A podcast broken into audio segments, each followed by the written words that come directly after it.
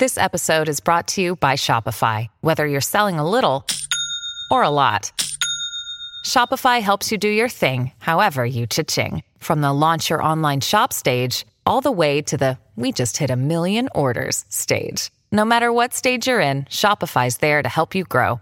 Sign up for a $1 per month trial period at shopify.com slash special offer, all lowercase.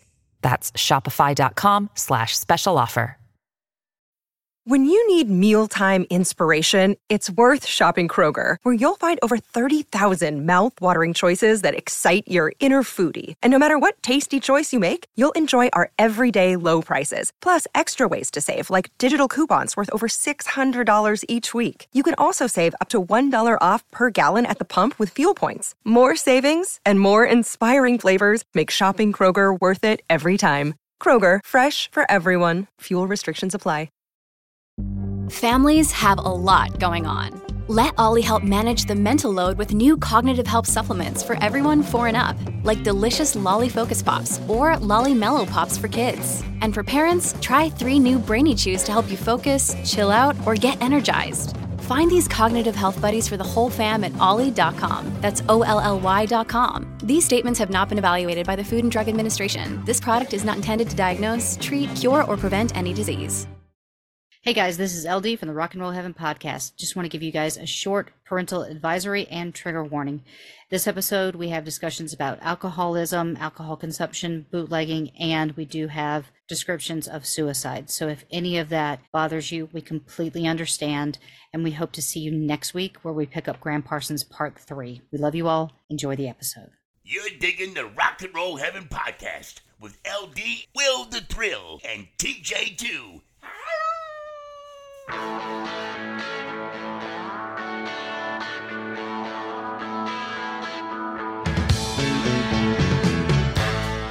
guys, welcome to Rock and Roll Heaven, the podcast where we talk about the lives, careers, and deaths of famous musicians. I am your host, LD. Along with me for the ride, riding solo with me this week is Will the Thrill. Ah, yes, alone we stand together.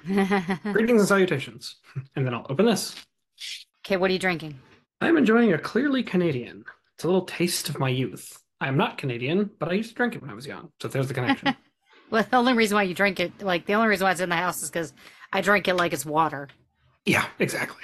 Yeah. So my brother TJ2 the Deuce, who's normally riding with us this week, unfortunately can't make it this episode. Of course, you guys know he's in the news cycle, so apparently there might be something brewing in South Carolina that we don't know, but he mm. is chained to his desk right now. So he will be back for episode three, but unfortunately he will be missing this part. But he does listen to these episodes. I don't know why he was there, but he listens to the episode. Does his homework, which is good. Yeah, which is nice. So I guess in lieu of actually speaking about anybody who passed away, we do have like two pieces of news that we should talk about in the music world, which is what happened People's Choice Awards the other night, which was Anthony Ramos and Bella Ramsey. If you don't know who those are, uh, Anthony Ramos was in In the Heights, and he was also in Hamilton. So if you have Disney Plus, you can see the stage show of Hamilton, and he plays John Laurens, and he also plays Philip Alexander's son. And Bella Ramsey is, of course, Lady Mormont in Game of Thrones, but she was also Elle in is Ellie in The Last Ellie, of Us. yep. She was Correct. Ellie in The Last of Us. So she gets up on stage and then she says this. And then there are the actors who also think that they're singers. Jack Black, Ariana DeBose, and Ken himself, Ryan Gosling. Can you feel the energy? Can you feel the energy? I feel the energy. I feel it. Look, it's a lineup fit for the Grammys. Okay. So what she says is people who think that they're singers. So hmm. Ryan Gosling, who's already been in two feature films that I know of, singing, which was Barbie and La La Land. Jack Black, who is literally in Tenacious D, like an actual band that went on tour, has albums, like has music videos. And then the the one that really irritated people was Ariana DeBose. Ariana DeBose is an Oscar winner. She has been in multiple Broadway shows, including with Anthony Ramos, the guy who's presenting the award in Hamilton.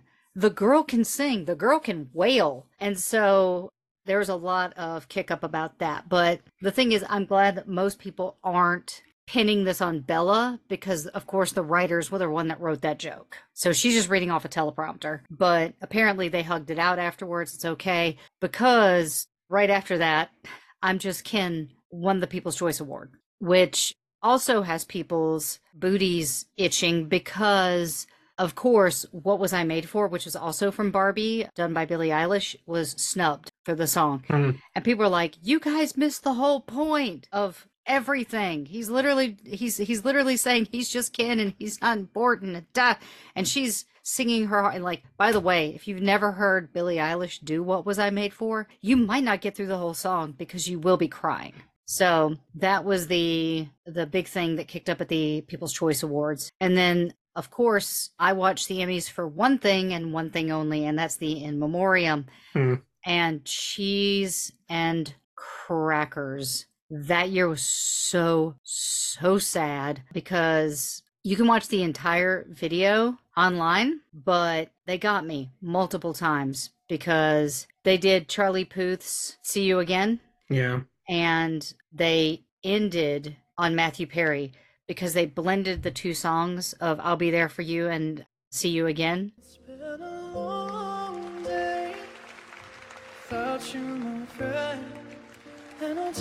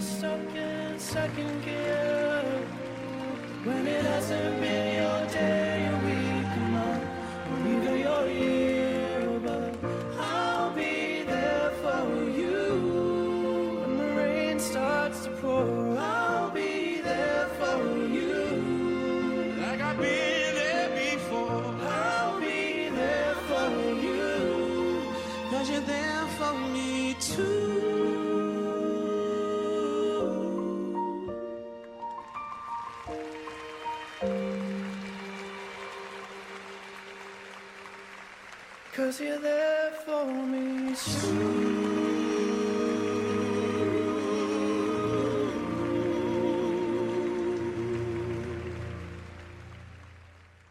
Oh God. I was it was like 7:30 in the morning I'm just openly weeping while watching it. So, if you haven't seen those, I'll try to figure out a way to post some of the stuff on our social media.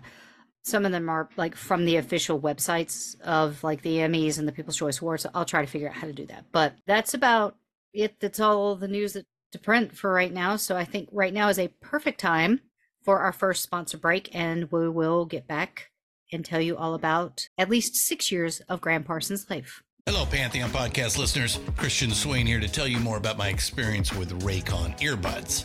Our family now has three pairs of Raycon earbuds around the house, and my wife just grabbed a pair of the Headphone Pros to replace some headphones from a company that was double the price.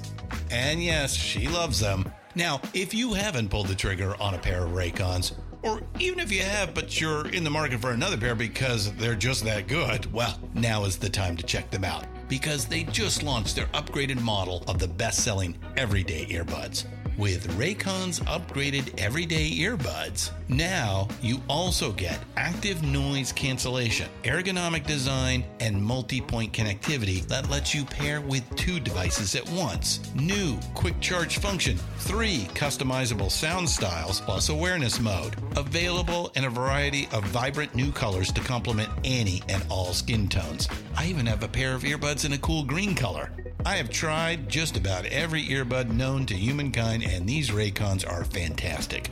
Seriously, if you've been wanting to check out Raycons, there truly is no better time. You're going to ask yourself why you didn't check them out sooner, and Raycon offers a 30-day happiness guarantee. So, what are you waiting for? Go to buyraycon.com slash Pantheon today to get 20% off your Raycon order, plus free shipping. That's right, you'll get 20% off and free shipping at buyraycon.com slash Pantheon. Buyraycon.com slash Pantheon.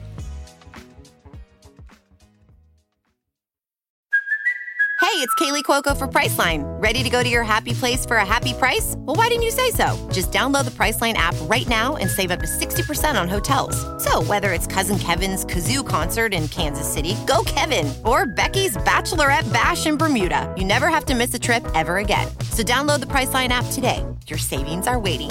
Go to your happy place for a happy price. Go to your happy price, Priceline. Look, Bumble knows you're exhausted by dating. All the must not take yourself too seriously and 6 1 since that matters. And what do I even say other than hey? well, that's why they're introducing an all new Bumble with exciting features to make compatibility easier, starting the chat better, and dating safer. They've changed, so you don't have to. Download the new Bumble now. Another day is here, and you're ready for it. What to wear? Check. Breakfast, lunch, and dinner? Check. Planning for what's next and how to save for it? That's where Bank of America can help. For your financial to-dos, Bank of America has experts ready to help get you closer to your goals. Get started at one of our local financial centers or 24-7 in our mobile banking app. Find a location near you at bankofamerica.com slash talk to us. What would you like the power to do? Mobile banking requires downloading the app and is only available for select devices. Message and data rates may apply. Bank of America and a member FDIC. And we are back. Woohoo. All right. So, what are we doing today? We are on to part two of Gram Parsons' life. And when we last left, we had been introduced to Gram's mother and father and got a little brief insight into Gram's life. When we initially left off, he was only nine years old, which I mathematically believe is already one third of his life. I'm not great at math, so, you know, don't bother to tell me if I'm wrong. I can already see Will is trying to figure out if 26 and 9 go into each other. Well, it's close. If he was 27 club, it would be, you know, a third on the nose, but you're you're close. It's like 8.6, isn't it? Something like that. So, yeah, it's something to that effect. He's not quite 27 club, so. Yeah. So apparently, even early on, Gram was a little bit of a ladies' man. Mm. During the school year, every Saturday they they would all go over to Gram's. Like his school would go over to Gram's. They'd go into his house. They'd play records and dance. Now he's in the fifth grade and it's 1956. Rock and roll had just hit its peak, and so music was really all these kids cared about at the time. And so they'd have these parties. The records would belong to Gram, but they let the girls pick their songs.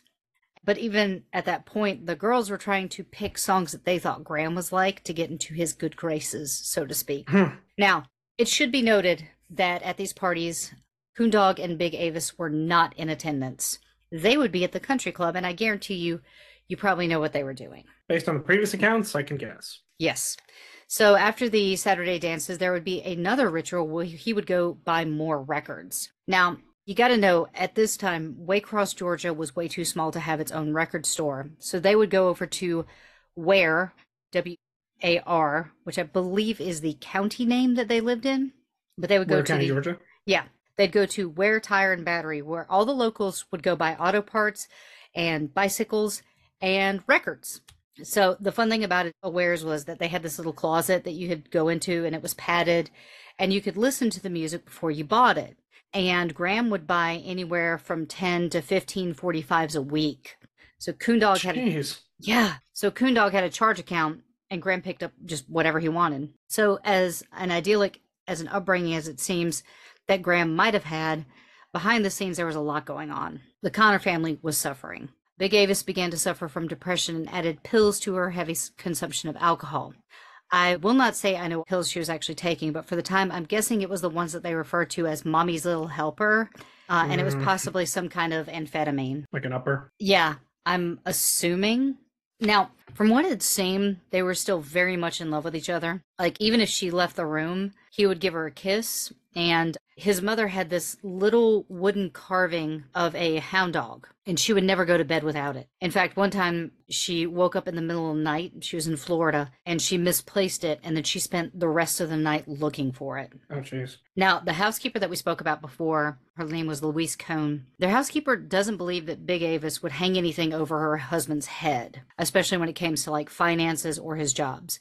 But apparently, she was the kind of person that could really hold her liquor because Cohn said that she never saw her in a place where she didn't know what she was doing. Is that an interesting way to phrase that? Yeah, well, it just tells you like she could handle her liquor. Right.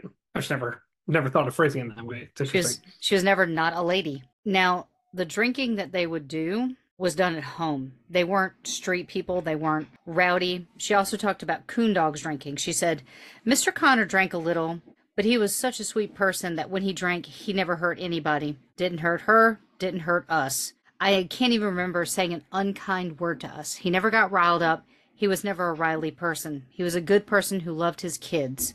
When he get like that, he would go to his room. Hmm. In 1956, the Connors sent Gram to an expensive military academy in Jacksonville, Florida. That decision to send their son away when he was only 10 kind of indicates that the household was under a little bit of strain. But his parents did visit him often, and they would bring up his friends when they did visit.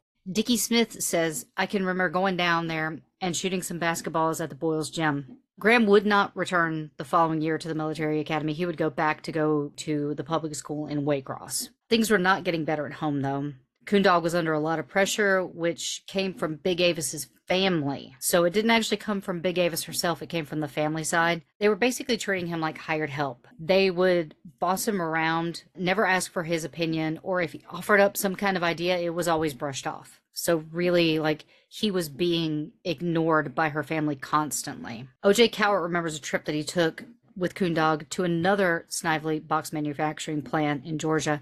He said that he stopped at a liquor store and brought a pint of Old Foster's to drink on the way up. It's a I wouldn't call it desperation brand of whiskey, but um, Is it a It headache? is. Is. it a next day headache kind of whiskey? uh, I, I I gotta admit I probably had it a long time ago. I don't remember. It's it's something you you'd get basically to to get drunk. I mean that's why Fair. you would buy it. All right. Now, if you ask some of the other people who live in Waycross at the time, there was something else that was bothering Coondog, which was the fact that he found out that Avis was cheating on him. And of course, this loops back to those wife swapping stories, not just the shoe parties, but also apparently they've added in the key parties that I was talking about last week. Oh, so you got the shoes and the keys going. Yeah. How is anybody going to get home? They're missing And a are they shoe gonna, how are and they the gonna keys. walk? Yeah. but it wasn't the opinion of the town that she was just having sex with other people, but that she was actually having a bona fide love affair with a doctor. Now, this is all conjecture, it's all rumor. Uh, there's also a rumor that Miss Connor had been caught with this doctor about five different times, but again, it's a small town, and of course, there are people that say this is absolutely 100% true. They saw it with their own eyes, and then other people say, that is absolute nonsense. So, you know, there's his story, there's her story, and somewhere in the middle, there's the truth. And I don't think we'll ever know that because, again, you're dealing with small town politics with an incredibly rich family. Either way, Avis was unhappy and Coondog was under immense amounts of strain. Now, at this time, Coondog had really ramped up his drinking.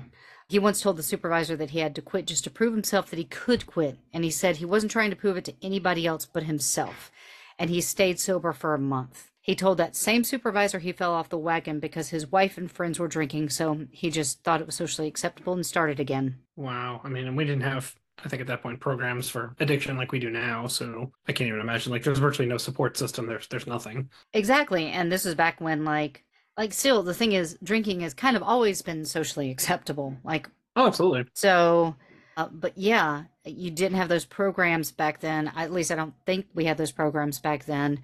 And when you're living in a small town and there's not a lot to do and your friends get together and kind of expect it of you, you know? So I get that. I come from a small town. This is, I'm not saying this particular thing is our story, but like I get the politics and I get, you know, the the rumors and things because that's the, the Mm. kind of town I came from. By the late 1950s, the Snively's holdings included 1,800 acres of orange groves, and the family controlled 20% of the citrus industry.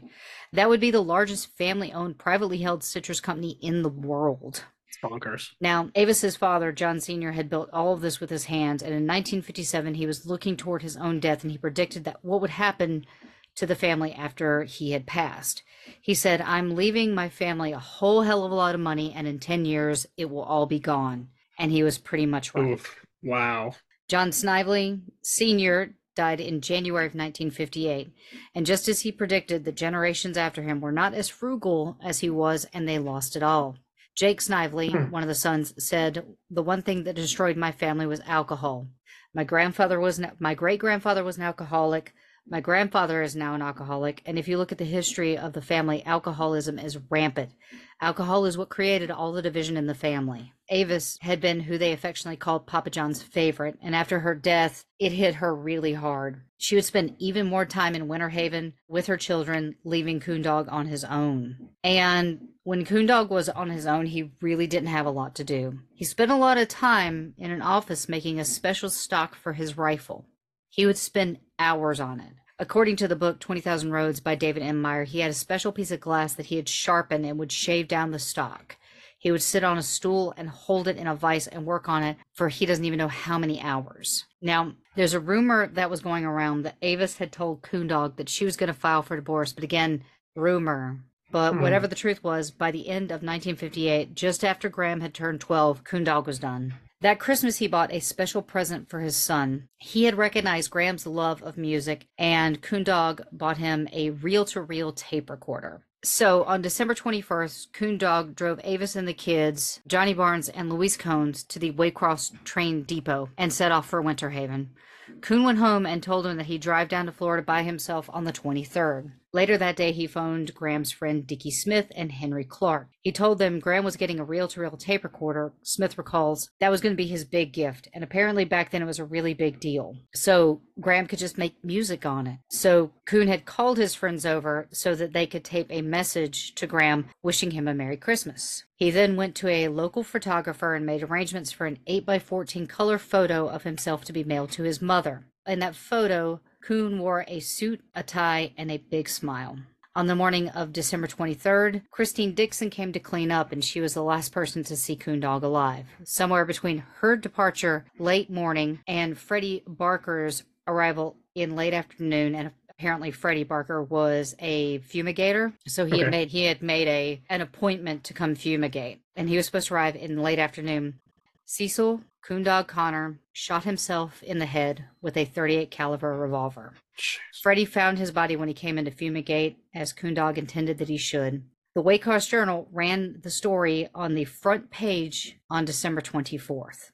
And this Oh, is an excerpt from that. AJ Willis said Connor was found lying across his bed and been shot in the right temple. A 38 caliber pistol was found near the body. An inquest will be held at a later date on completion of an investigation, the coroner said. Connor, vice president and manager of Snively Groves, has been active in the Boy Scout movement in the Waycross area for a number of years. He served the neighborhood commissioner of the Central District chairman of the Central District, the member of the Okefenokee Area Council, and vice president of the 23rd Council Regional County Regional Council. Several years ago, he organized and was the scoutmaster of Troop 80, sponsored by the Grace Episcopal Church. The troop was given the same number as Connor's squadron in World War II. He was instrumental in the development of Kantochi and Little Blythe Island. He was a member of the Brotherhood of the Order of the Arrow of the highest honor conferred on an adult scout leader. The Snivelys had his body shipped to Winter Haven as soon as the inquest into his death was concluded. So, like his son would be soon, Coondog Connor would be bar- buried far away from home. Wow. Avis decided to withhold the news of their father's death from Gram and little Avis until after Christmas Day. Gram had spent the holiday quietly away from his Snively cousins. The kids were told that their dad was not going to be there for Christmas, and this whole time that they're waiting for him, they think that he's driving to them.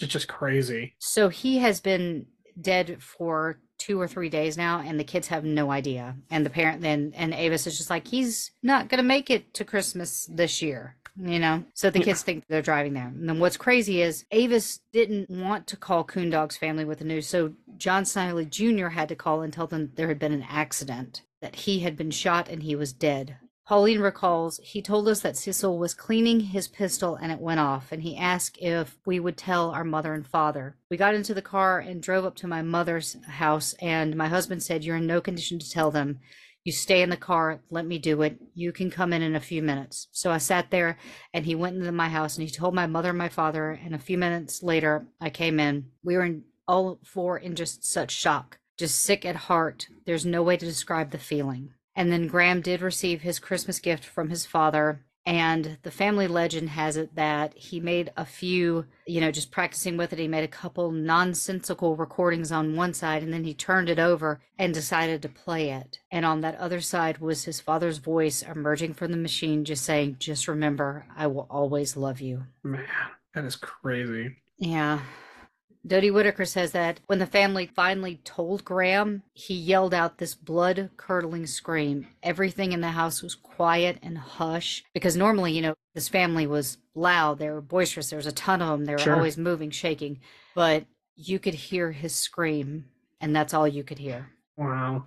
So, as a continuing effort to make sure that her children had a happy Christmas, she postponed the funeral until a few days somewhere around December 27th. Back in Waycross, the official story was that Coondog's death had been accidental, and I'm, I'm just speculating here, so please don't get mad at me, but I'm pretty sure the family had something to do with that official story, being Were that it was promoting the idea that it was accidental? Yeah, I think so. We think, we think, yeah. Allegedly. Right. But of course, like we've talked so many times about the subject, it is a small town, and so many people thought that there were probably marriage problems, but most people didn't think that he was capable of committing suicide. So, Mm. you know, there might have been more of a ideology in the town that he wouldn't have done this, so it had to have been an accident, as opposed to thinking, oh, this is a cover up. Yeah, that and the family probably was honestly in denial. Yeah, know? yeah. Should be noted that Gram and little Avis did not attend the funeral, but that was actually a norm within this family. The kids were sheltered from death. In Mm. fact, death was never discussed with them at all, which that's where we differ because my father, like, you know, I had people pass away when I was, you know, my babysitter passed away when I was, I think, six or seven. And was told me about that. and you know she had committed suicide and so i learned about death really early on. And then of course my father taught me everything i know about how being a paranormal investigator. So like death is just kind of a, a normal thing for me i guess. So Mhm. um, it's still hard but you know it was introduced to me very early on in life. Right. uh, coondog's siblings and parents were at the funeral though and they went into their in-laws house afterwards and flabbergasted when they found a cocktail party in full swing Oh, wow, they wasted no time, huh?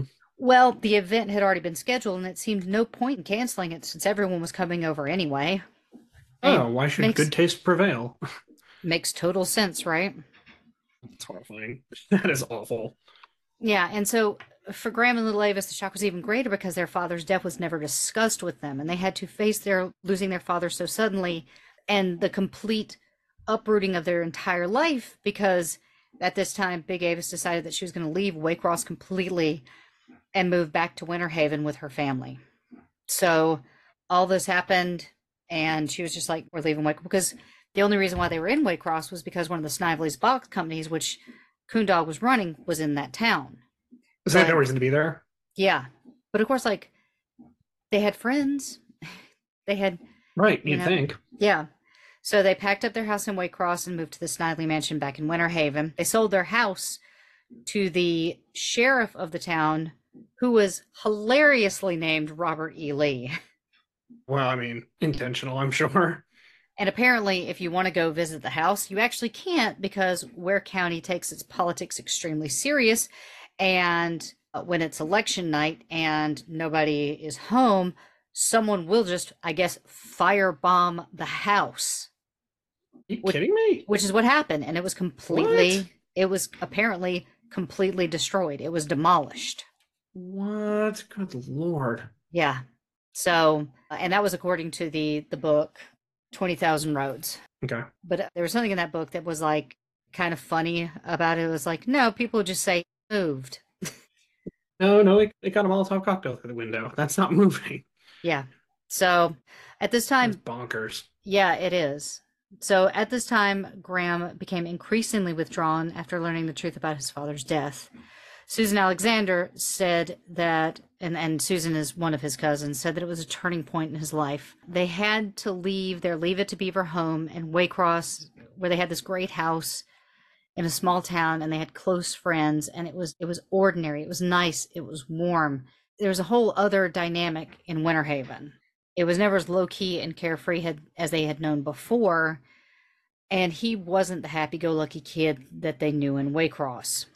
All right and checking in on avis you have to remember that she has lost her father and lost her husband in less than a year.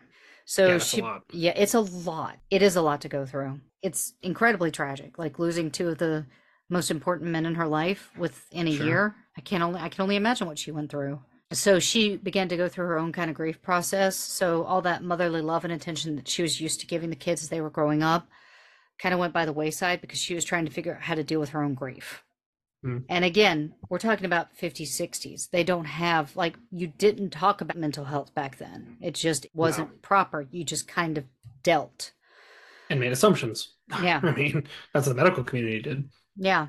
And in the aftermath of his father's death, Avis became really moody and strict to Gram, but instead of punishing him, she would actually march Gram to her brother's room and have him discipline Gram. Hmm. And so anger that wasn't part of his personality in when they were living in Waycross sort of started bubbling to the surface now that they live in Winter Haven. And uh, so he starts doing like what any other kid does when they're in this situation and they need attention, they start acting out, right? You start doing things Yeah. to try to gain attention. So one day they had a brand new Sunday school teacher at church and they decided to break her in. So while she was writing on the board, Gram stole her purse, passed it around to all of the kids, you know, pulled out what they wanted, and then stuck the purse onto the kitchen stove where it melted. And that was the last time they ever saw her. She's like, I'm out. Yeah. So he has done a couple of these pranks, and I'm going to tell you guys a story in just a second. I'm going to give a trigger warning for it, so hold tight. But don't get anything twisted because Gram's IQ was genius level. He was quick witted and very sarcastic. Now, what I was saying before was I'm going to give a trigger warning because I know I gave a trigger warning at the beginning of this episode, but now I'm going to give you one for a story that I am about to tell. So if you want to skip ahead a couple minutes, I completely understand because this does have to deal with the death of an animal Mhm. and makes me uncomfortable to have to tell the story. So if you guys just want to push the 15 second button a couple times, you should be good, but I don't I don't want anyone to have to listen to the story about a passing of an animal that doesn't want to hear it. So start pushing the button now. But it comes out that Gram could not stand the sight of human blood. But one day he put a firecracker in a frog's mouth and blew up the frog. Ooh. That's when he found out he couldn't stand the sight of his own blood, but he could stand the sight of the frogs. Okay, that is the Uh. that's the end of the story. But and I don't want to talk about it, but that's that's where Gram stood right there. Okay. okay. So Okay. and then Gram had another blow because while Avis and Coondog's family had remained cordial up till Coondog's death, Pauline, which was Coondog's sister, and her family went down to visit Gram and little Avis. They announced to the family that they would never be able to see the children again. They would not let them see that half of the family again, and they wouldn't until Gram invited them to his high school graduation. Ooh, good lord. Yeah. Now, we've said it before. I'll say it again here. Avis was beautiful. And so she consistently had people knocking on the door after Coondog's death. But the thing is, the family worried about the men that she was seeing because they thought that these particular men just might be trying to get at her fortune. A few months after the death of her husband, Avis met Robert Parsons and fell hard for him. And he was the exact kind of person that the family feared. He was a yeah, yeah. The way that he appears in my head is kind of like just a you know a slimy used car salesman kind of person, Hmm. just in my head. But if you know Parsons and he's a great guy, okay, I stand corrected. but in my head, I've got a picture of him, and That's it's a what you got? it's a movie version of this guy. He was a snazzy dresser, a real smooth talker, and did not have the best financial situation, but somehow he managed to have a pet ocelot. Where do you get an ocelot? I don't I don't know. Like Amazon? I don't know. I don't I don't think you can buy live animals on Amazon. And What's it Amazon cost to get an ocelot, didn't exist back then. right? So I guess you just ask somebody for an ocelot. I don't an know. ocelot breeder? I don't know. Yeah. Now, he was living in Cuba in the late 50s and he was working in a citrus industry. What a shock. And although that's exactly what the connection was to the family, the rest is kind of up for debate how he actually kind of conned his way or wormed his way into this family. He was Ah. recently divorced and left behind two daughters, and his wife discovered that he was cheating on her. So that's why they separated. Apparently, he had to flee Cuba after Fidel Castro seized power at the end of 1958 and in the beginning of 1959. According to Parsons, he oversaw getting his employees and key business files out of the country just in time. He claimed to be one of the last Americans out of Cuba. So, Oh wow. Shortly before leaving Cuba, he made friends with Ava's uncle Thomas, and they seemed to bond over drinks in Havana. Thomas seemed to see some sort of potential in Parsons, so he invited him up to Winter Haven to talk about managing a plant in Florida. And so that was sometime in 1959. And pretty early in the year, he arrived in Winter Haven and spent a week as the Snively's guest, and that's when he met Avis. Hey. So, flash forward to years of dealing with Parsons left the Snively's in an unanimously, what's the word for this? Bad? Uh, yeah, opinion of him. Rob Hoskins summed it up by saying, The man is pure evil, like having 666 tattooed on the back of your head. I wonder So they how didn't ha- really felt. They didn't really have a high opinion of him, I'm guessing. So- Clearly not. but even the people who hated him couldn't deny that he was dapper, affluent, and gentlemanly. So, Gentlemanly. Oh well. yeah. But, uh, like, have you ever met somebody who's like perfectly fine? Perfectly fine, but for some reason you just don't like them? Like, there, I've learned there's always a reason for that. Like it does come around and you figure it out. Hopefully not before it's too late, but Yeah, I I think that's just what it is. It's like somebody you just smell something on them. It's just like something's not right here, you know. And I think Mhm. that's what this was. Was just like they could, if he's working in the citrus industry, he knows the Snivelys, you know. clearly, yeah. And so just like running into the uncle is a little weird. Like Mm, it's a little coincidental. Yeah. it's coincidental, but it could be all a coincidence, or he could have possibly put it all together. You know, and was like exactly. Bing. And most people agreed that Avis was in love with him, but she probably didn't love him the way she loved Coondog. Hey LD, I'm sorry to cut in here and interrupt the flow, but we do have to take a break for our sponsors. That was nice. And we're back. Great, let's get back to Gram. Parsons was also eager to father Avis's orphan children. Not sure Hmm. if he understands what orphans are, Maybe not. I don't know. but he was he was interested in adopting them. So people saw him as a family man. He wanted a family, and he felt like Avis and Gram needed a father. So he jumped right in and treated him like they were his own kids. And it should be said that although most people really disliked Parsons, the one thing that they can all agree on is that he did support Gram and his music, and he was good to little Avis. Now, Big Avis and Bob Parsons became engaged and not much is known about the wedding. But you guys, you remember when we were talking about Coondog and Avis's wedding? Like there was a write up in the newspaper. It was the talk of the town. They had talked about the doilies, the centerpieces, the dress, and how she looked, how he looked, dashing, daring, courageous and caring, faithful and friendly. Wait, no, that's the gummy bears thing. That's uh yeah, I was gonna say Sorry.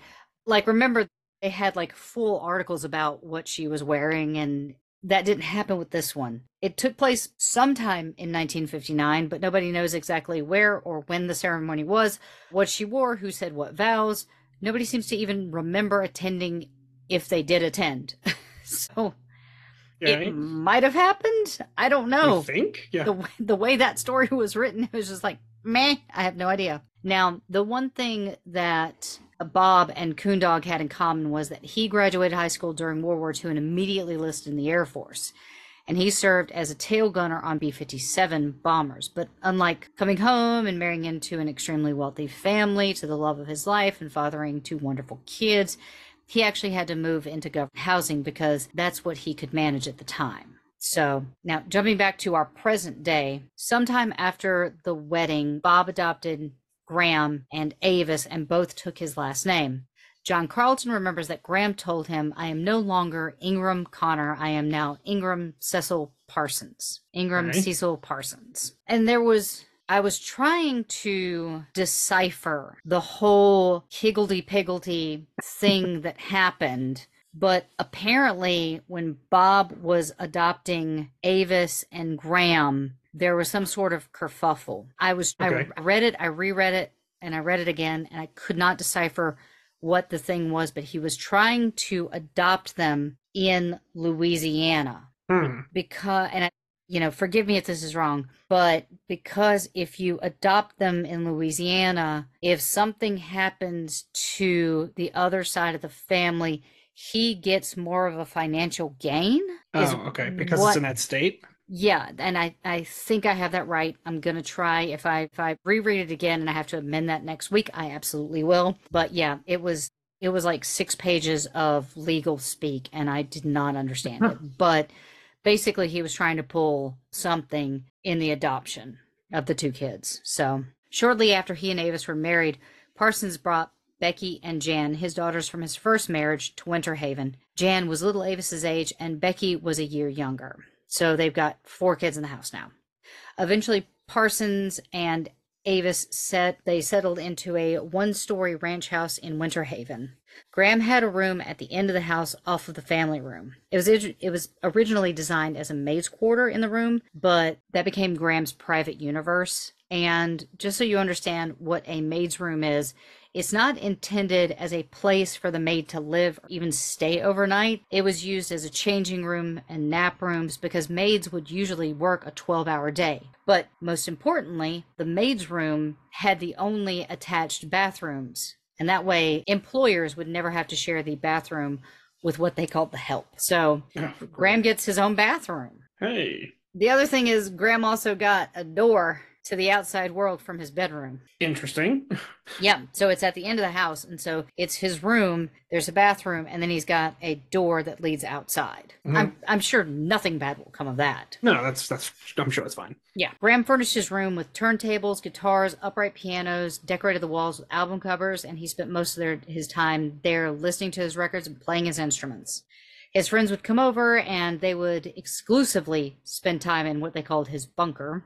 He had a piano, a television, his own bath, and a fridge. And so he could also, with that back door, come and go as he pleased. Now, at the time in Winter Haven and other, you know, nearby towns in Polk seemed to be sort of a weird anomaly when it came to music. While other small towns in the rural Souths involved in race baiting, hot rodding, high school football, the kids in these towns were forming bands at extremely young ages. This is what I was talking about Okay. to you, honey. Okay. One one musician who grew up there was uh, Bobby Braddock, who became the premier country songwriter of the last 30 years and has 13 number one records, one of which was George Jones's He Stopped Loving Her Today, and uh, the other one was Tammy Wynette's D I V O R C E. He was a couple of years older than Gram and raised just outside Auburndale. Bobby traces the musical roots of Gram's generation.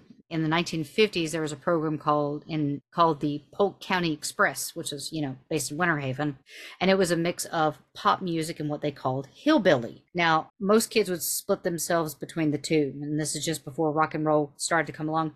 People stopped listening to country or hillbilly, and they discovered black music, and that is really hmm. when rock and roll was born.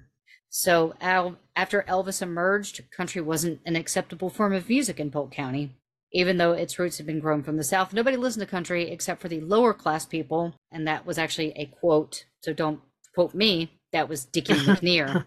Don't take my word for it. I didn't say that. But yeah, that was a quote from Dickie McNear that basically said, like, nobody listened to country. And now there was a show at Club 92 called Texas Ray. Texas Ray was black and he played the harmonica. And being the star of the show, he appeared on stage for only the last half of the set.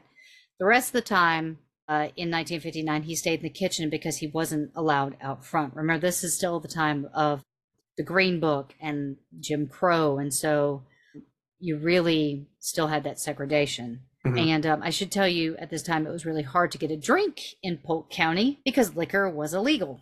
It's Dry County. Yeah. Dry County.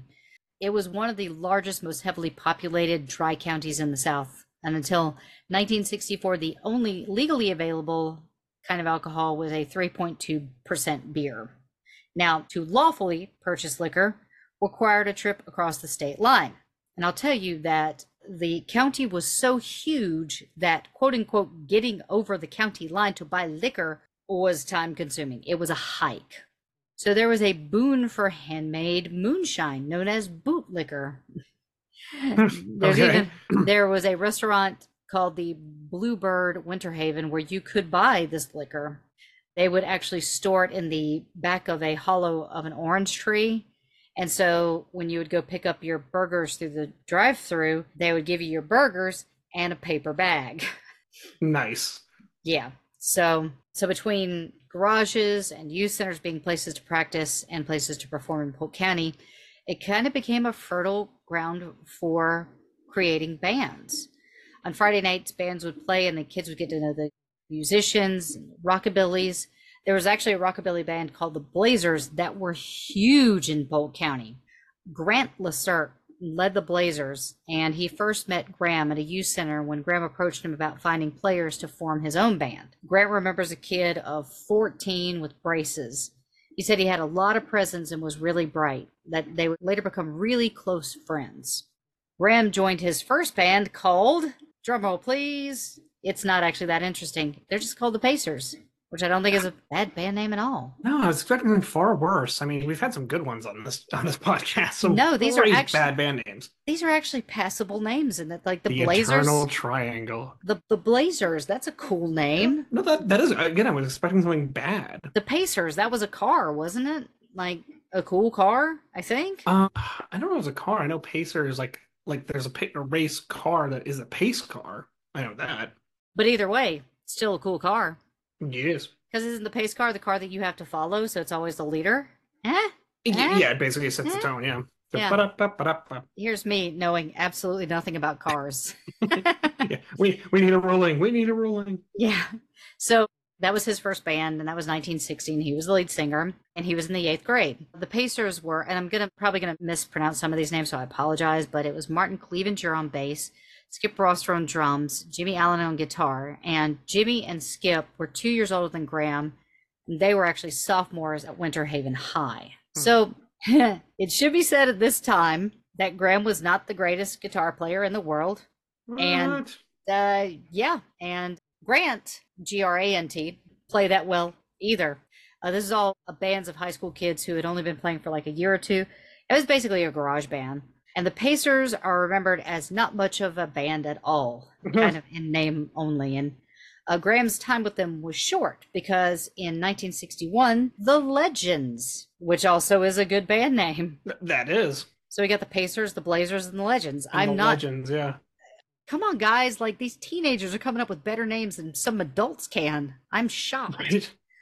Uh, So they were born. And so Stafford was on guitar, Carlton was on stand up bass, Gram was on guitar and piano, and Lamar Braxton was on drums. The Legends featured a pickup horn section, three or four play- players that were usually anchored by Grant Lacerte on trumpet. And the Legends were set up for success because Bob bought a collection of red blazers, and who was ever in the Legends that week wore those blazers on stage. So they already have like a, a signature look. Mhm. And they would play songs like Johnny B. Goode, Night Train, Harbor Lights, Guitar Boogie, Guitar Boogie Shuffle, and plenty of Elvis. Of course, you got to have the Elvis. I mean, yeah. And Gram was still going to shows at this time, but he was still too young to drive, so his friend Dougie would drive him to the shows at the Lakeland Civic Center, and they would see Roy Orbison, the Four Seasons, Jerry Lee Lewis, and other touring acts of that age. And when he was only 15, Gram himself promoted a regular Battle of the Bands at the Armory in Winter Haven. So he'd like make phone calls and get these kids to come to the Armory, attend the Battle of the Bands, participate in the Battle of the Bands. Kids 15. Like this kid is music. He is music. So the Legends did play these Battle of the Bands and did most of the bands in the county. So now reintroducing Bob Parsons into this, he would demonstrate his flair for style and forward thinking by buying a Volkswagen van to haul the legends around. In 1961, VW vans in Winter Haven were about as common as a remote control TV and a backyard roller coaster in Waycross, Georgia. Dougie Wiggins was usually the driver because he was the you know the oldest and you know could drive because Gram can't even drive at this could, point. yeah. Yeah. They would play their gigs and earn a good amount of money appearing regularly on High Time, which was a Saturday afternoon teen dance show on Channel 8 that was Tampa's local imitation of Dick Clark's American Bandstand. And the legends would actually play the infamous 92 Club, where liquor was openly stirred in a, served in a very staunchly dry county. So uh, we've been through two bands, let's say two and a half bands already. So I think this is actually a good place for us to stop because this is actually where we have our first song. Ooh. So, do you have any thoughts about this episode? No, I mean it's just I know we're largely building to who Gram is, and you have to see like you know the past that led him there, and just the you know we've had a lot of a lot of tragedy with the parents in the last couple of series. I mean, accurate. You know, Dwayne lost his father. You know, Gram loses his father, and just that the idea of that message is just so chilling. Like he just turns the recording over, and it's his dad's voice. It's just like, oh, I I can't. I can't even imagine, you know. And talking about Big Avis, the woman has been through so so much. She was her, you know, the apple of her father's eye and he passes away and 11 months later her husband is found dead. Like you can't all of a sudden she's just alone with her two kids. Like she's Yeah. got her family, yeah, but I- can't imagine what she's going through. I can't imagine what Lavis is going through. I can't imagine what Gram goes through because they also lost their father and their grandfather in that Yeah. same amount of time. So It's a lot to lose. and it doesn't get a whole lot better.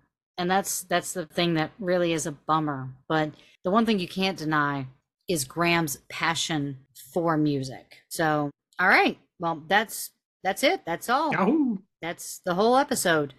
I'm going to go ahead and read off our socials and we'll say goodbye. So, if you think that we're doing a good job and you'd like to throw some cash our way, you can go to patreon.com backslash rock and roll heaven and check out all of our really cool tiers there. A lot of cool stuff. Why bother with Twitter? I don't even know why I have this still written on the sheet of paper. Yeah, it's it's a thing. It's it's there, but it's rock and It is there. roll LT. If you want to go look at the crumbling graveyard that is that. That is humanity. Yeah. Well, just specifically our page because I think we're coming up on our two year anniversary pretty soon. I think it's Of April not using Twitter. of not using Twitter. It's hilarious. Because I, I lost the passcode and just am too lazy to figure it like, Eh, yeah. whatever. Uh, but we do our Instagram and it's fun over there. So you can check us at Rock and Roll Heaven LT. You can, sorry, Instagram is Rock and Roll Heaven LT. Our Facebook, Rock and Roll Heaven Pod. Again, thank you to Admin Thea for you know being on top of everything. She always kills it over there. and Really appreciate it. Still not saying our website. You can check out our TikTok at Rock and Roll Heaven Pod, or you can email us at rock and roll heaven LT at gmail.com. And please make sure to check out all the other awesome Pantheon podcasts at pantheonpodcast.com. And if you truly love us and want to make our day, head over to Spotify or Apple Music and please leave us a five star review. And if you want to write a small review, just like, hey, I like these guys. I miss the giggling hillbilly. He should come back. That would be great. the giggling hillbilly. No, the giggling hillbilly. He was missed this week. But that's our socials. If I said anything too quickly, just check the show notes. Everything that we talk about is over there. And so that is it. Thank you guys so much for checking this episode out. Please make sure to pick up next week when we're going to be talking about Gram Parsons Part 3. And the song that we're going to be closing out to today is Gram Parsons and the Legends with their cover of Let It Be Me. Now, it's only 28 seconds long, so it's going to be on the shorter side of songs that we play.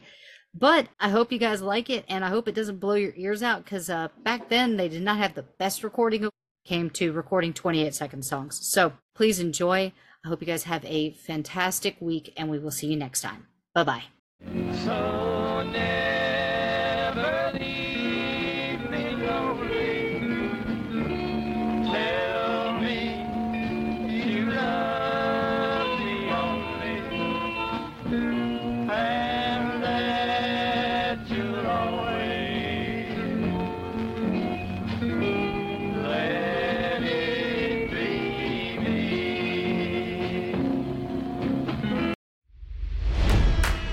It's NFL draft season, and that means it's time to start thinking about fantasy football. FantasyPoints.com features industry leading experts and prognosticators using proprietary hand charted data to help you score more fantasy points. FantasyPoints.com is the place to go for whatever kind of fantasy football you play. Whether you play fantasy football, daily fantasy sports, or do a little bit of everything, Fantasy Points has the meticulously researched content to guide you to victory. And why wait for the fall? Fantasy Points also covers the new spring football league, the UFL. Join the guru, John Hansen, Scott Barrett, Joe Dolan, and other massive names in the fantasy football universe with an exclusive offer. Use code Pantheon for 15% off any fantasy points package, including the all in package, with access to every article, tool, and data nugget that Fantasy Points has to offer. That's fantasypoints.com and code Pantheon for 15% off at Fantasy Points. Fantasypoints.com. Code Pantheon. Score more fantasy points.